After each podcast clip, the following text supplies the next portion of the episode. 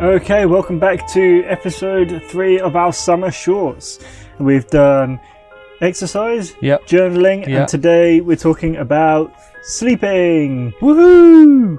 I Matt- love sleeping. Take us away. So, there's a story that I remember learning about, and I thought I'd share it with you guys.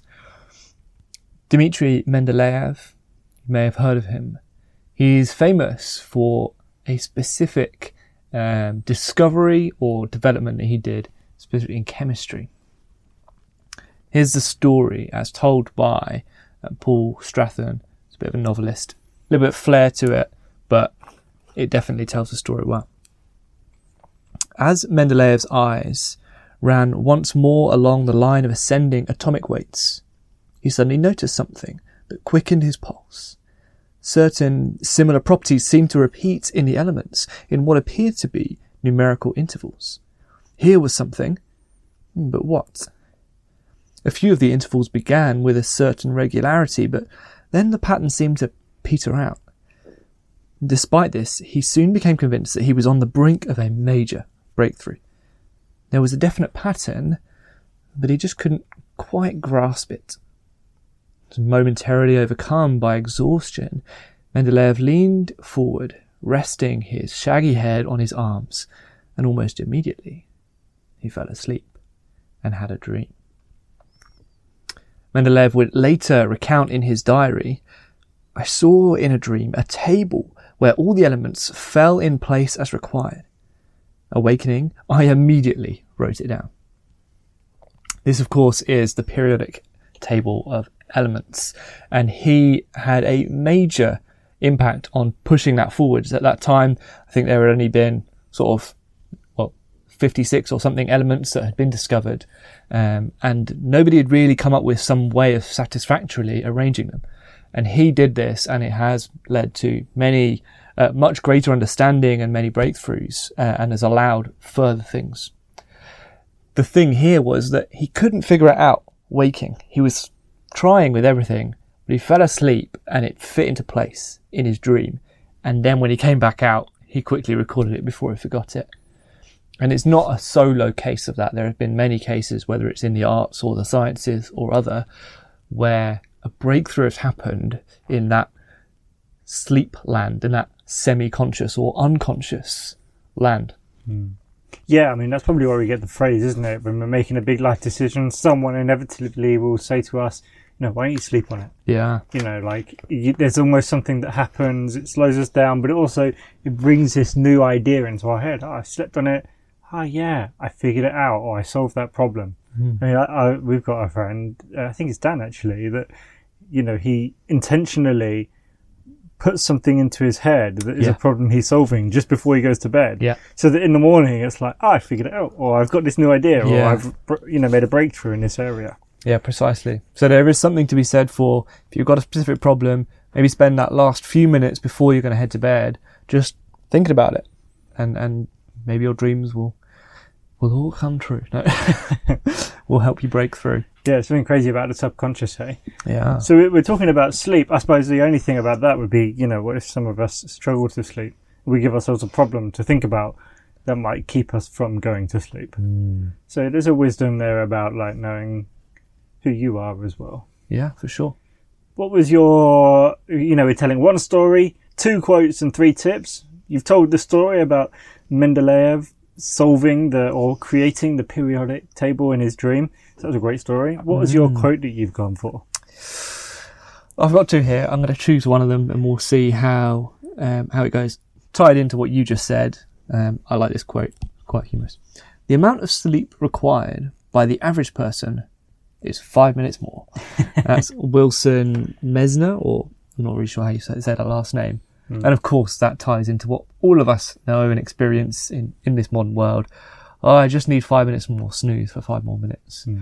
Um, and yeah, I think we're robbing ourselves of truly a good quality of waking time hmm. by robbing ourselves of that. Yeah, because and that, we we see that as well because probably it hasn't always been true. And isn't necessarily true of everybody. But many of us perceive sleep to be the low value thing. Yeah. Like if I slept less, then Think about I how could much do more, I could do. Every supervillain seems to do that, right? You know, how many? I think I remember seeing something. I can't even remember what the TV show was, but his thing was, I can only, I only have to sleep for like one hour a day, so I can be super productive with the other twenty three hours. That was Yeah. his like thing. It's like, oh, that seems a bit supervillainy. Yeah. Um, but we all sort of start stealing from our sleep because we don't value it. Maybe that's the element. We're so busy with doing so many things that what what is the first to go? Well, probably our meal times, and the next thing to go is probably our sleep. Mm. And we would say probably that's not the healthiest way to live, not, nor the best way to live. Yeah. Um, So, what's your quote? yeah, because I collected a load of quotes and I wrote three, and I was like, Matt will probably say one of these ones, and you didn't say any of the ones I wrote down, so You get to Um, choose one. I think I'll go with this one. Having peace, happiness, and healthiness is my definition of beauty. And you can't have that without sleep. Mm. So if you want peace, happiness, healthiness, and beauty, you go to sleep. That's Beyonce. Beyonce said that, um, famously quite a beautiful person, um, quite intentional with um, how she's getting that. Many people would say, no, you got to do more. And I think that's why we don't like sleep a lot of the time because it mm-hmm. feels like we've just, well, we kind of have just put us into a, ourselves into a semi coma or a subconscious state. We're not in control.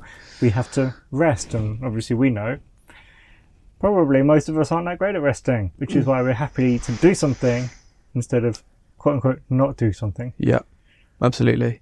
And we've mentioned it before on the podcast, and all you have to do is a cursory search on the internet, just get like effects of lack of sleep, and you'll get those articles which have the sort of the split face, which is well rested person and then not well rested person, or after one night or two nights bad sleep, and they just they look ten years older Yeah. and with bags under their eyes, which this week I've got because of the, the heat The and the poor sleep. But And we, we don't need hundreds of statistics to ID No. that or to identify that. We know that from our own personal experience. yeah, How are you emotionally, physically, mentally, spiritually when you have rested well, when you slept enough for a week, or when you haven't rested well or slept well for a week? Yeah. We just know it has a broader impact on your health.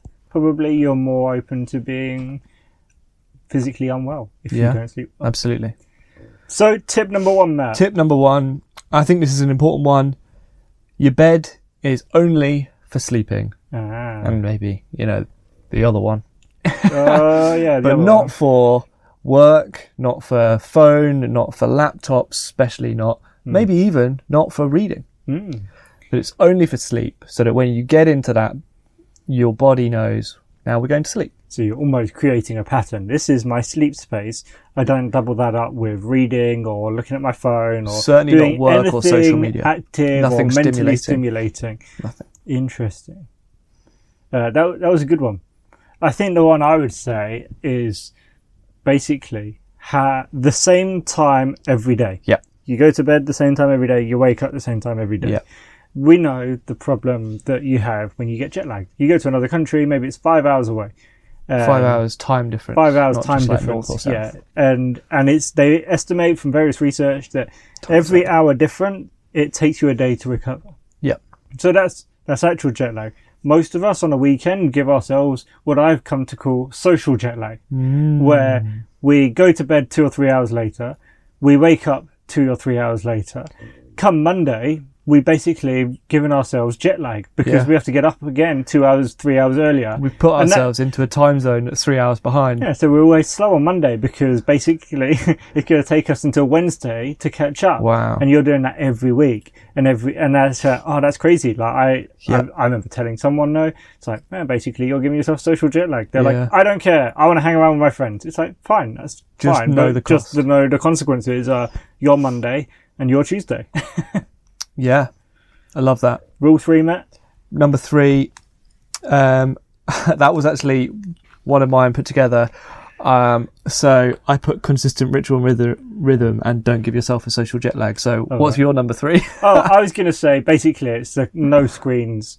I journal and I read before I go Yeah. to bed. Well, actually, I read in bed and I journal in bed sometimes and sometimes before. But basically, the non-screen wind down. yes. You know, for thirty minutes, for an hour. Yeah. That's that's for me. I'm happy to read in bed, Yeah, but I can yeah. see why you might not do that. But yeah, Have a- definitely the get off screens. have a wind down ritual basically Yeah. that gets you in that and it gets by the time you get into bed and that's a protected space Hmm. your body is well on the way to going and now we and now we're going to sleep The one pr- super practical part of that is lower the lights or control the lighting. Yeah. If you're glaring into bright light, it doesn't have to be your phone. It could be the bright light in your room. yeah That's going to stop you going to sleep as well. yeah maybe invest in some dimmer switches So there you go. Yeah, good, good insight. So that was episode three of our summer shorts on sleep. Let us know what your sleep rituals or patterns or um, successes are. We would love to hear them. yeah see you guys next week